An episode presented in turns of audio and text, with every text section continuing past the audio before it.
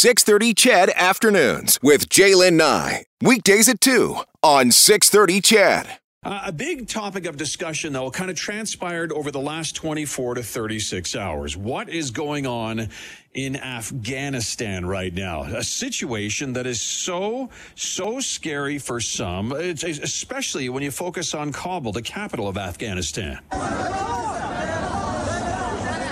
Some of the chaos at the main airport in Kabul, the Afghan capital, and the chaos that has left at least seven people dead. That's according to officials on the scene, where Afghan people have been rushing onto the tarmac of the airport there, so desperate to escape the Taliban who are capturing their country. The crowds of people coming as the Taliban enforce their rule after a lightning advance across the country. Question is, Question is how many Canadians are still on the ground in Afghanistan? And how many Afghans who helped Canadian troops during their time there still need help to get out to safety? Amanda Connolly joining us on the drive with an update on what's happening overseas. Amanda, of course, is a national online journalist with Global News. Amanda, thank you for being here today. Thank you for having me. It's certainly been a uh, been been a busy couple of days here. Yes, I, you've been certainly busy for sure. So, as of this point, um, what's the latest information you can share with us? Right now we're, we're really watching a situation that is changing moment to moment. I really can't emphasize that enough. Everything is happening so quickly here. We were talking even days ago about the possibility that Kabul would fall within months or weeks.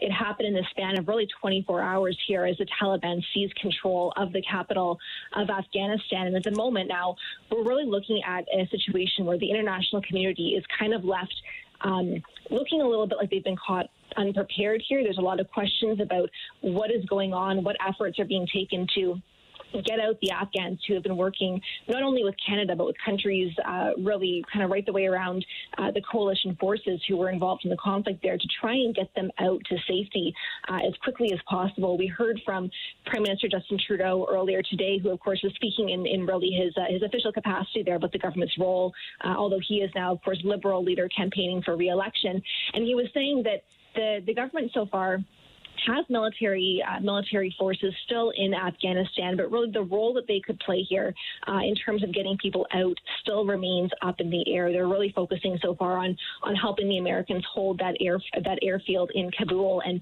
uh, really saying that, that, there have been so far roughly 800, a little over a little over 800 uh, Afghans who have been taken out of Afghanistan so far, uh, about 500 who've been brought to Canada for resettlement. But really, uh, we're seeing, of course, desperate scenes really still in the capital and across the country as the country is really just being plunged into chaos. Yeah. Okay. So a couple of things I want to follow up on. So as for Canadians, um, do we know how many Canadians are still on the ground in Afghanistan?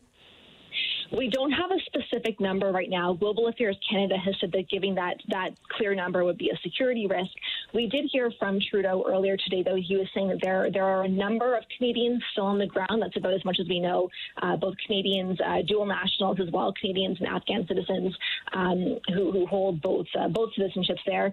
And and really, again, kind of the, the challenge here is that we don't always have a lot of the, the clear numbers to paint the most accurate picture here of exactly how many people are left that need Canada's help. And that's part of the challenge here, both I know for the government as well. I've spoken with officials um, here here in Ottawa who, who've been saying you know, that this really is part of the difficulty they've been having all along is figuring out, uh, e- even weeks ago, how many people we were talking about here in terms of who were involved in helping the forces, involved in helping the, the embassy and, and, and things like that.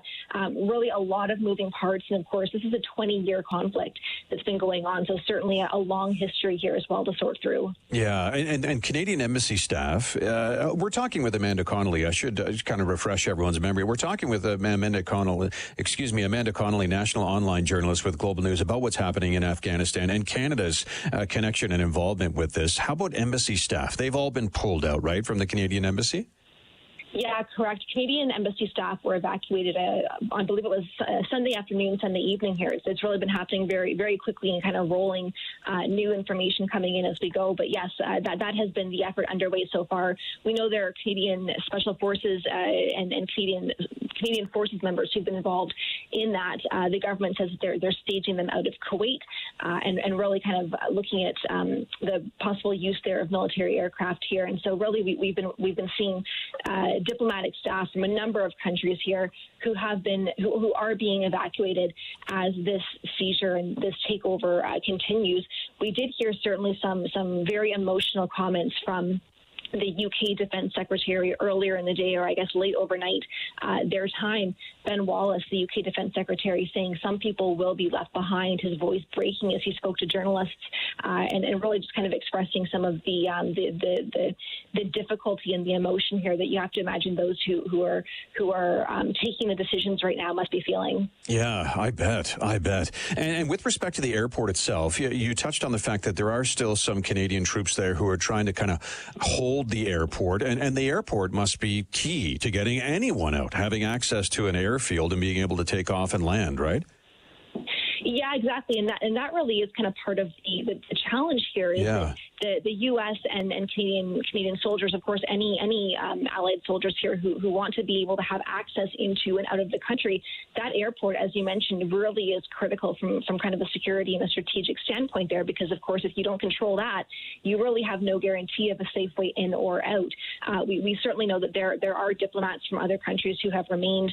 Um, on on the ground in some sense. There are citizens uh, as well there, and so really that kind of ongoing effort to keep that held for as long as possible right now, as as the Taliban uh, retakes control of the country and the capital in particular, really has been uh, dominating a lot of the questions and the concerns right now. Okay, we touched on what Justin Trudeau has been talking about today. He, of course, as you mentioned, is also Liberal leader running for re-election now. This is the first full day of campaigning. What have the uh, leaders of the other federal parties been saying about what's going on overseas? communities? Yeah, absolutely. We, we, we, heard this a lot yesterday, and certainly again today from from the leaders. Um, all of them really just expressing uh, really, really serious concerns, disappointment, of course, with how quickly this has happened, and and also um, with, with the fact that this is happening as the prime minister has um, has asked for an election. Basically, that was the first thing that we heard off the bat yesterday from from the parties was that that question of um, of, of, of why now, and, yeah. and again that the kind of contrast here. I know for a lot of journalists as well who are watching counterparts um, in in Afghanistan now facing death threats, facing so many threats to their families and their well-being for trying to do the work that we, of course, are are doing here in the midst of the start of a federal campaign. I know for, for so many of my colleagues has really been um, stark and, and difficult as well to to reflect on.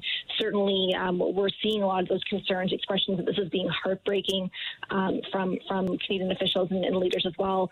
Jagmeet Singh was saying earlier uh, yesterday that he he that's part of why he believes this campaign is unnecessary. That the government should be focusing on the many issues before it uh, right now. And again, similar similar expressions from Conservative leader Erin O'Toole today, just really emphasizing the need for the government to be taking this seriously and stepping up to get as many people out as possible. All right, Amanda, we'll have to leave it there for today. I appreciate your time. Thank you so much. Thank you. That's uh, Global News on national online journalist Amanda Connolly updating the situation for us. Uh, is it too little, too late in, in your mind? Do you do you care what's happening overseas right now? Is this a big election issue for you? Canada's role in Afghanistan right now, and of course going forward.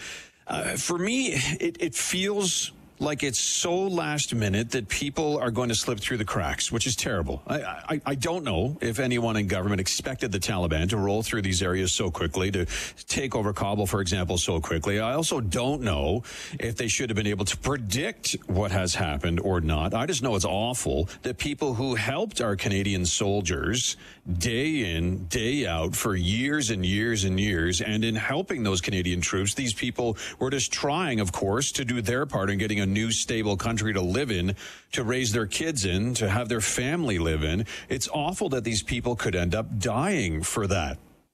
Is it too little too late?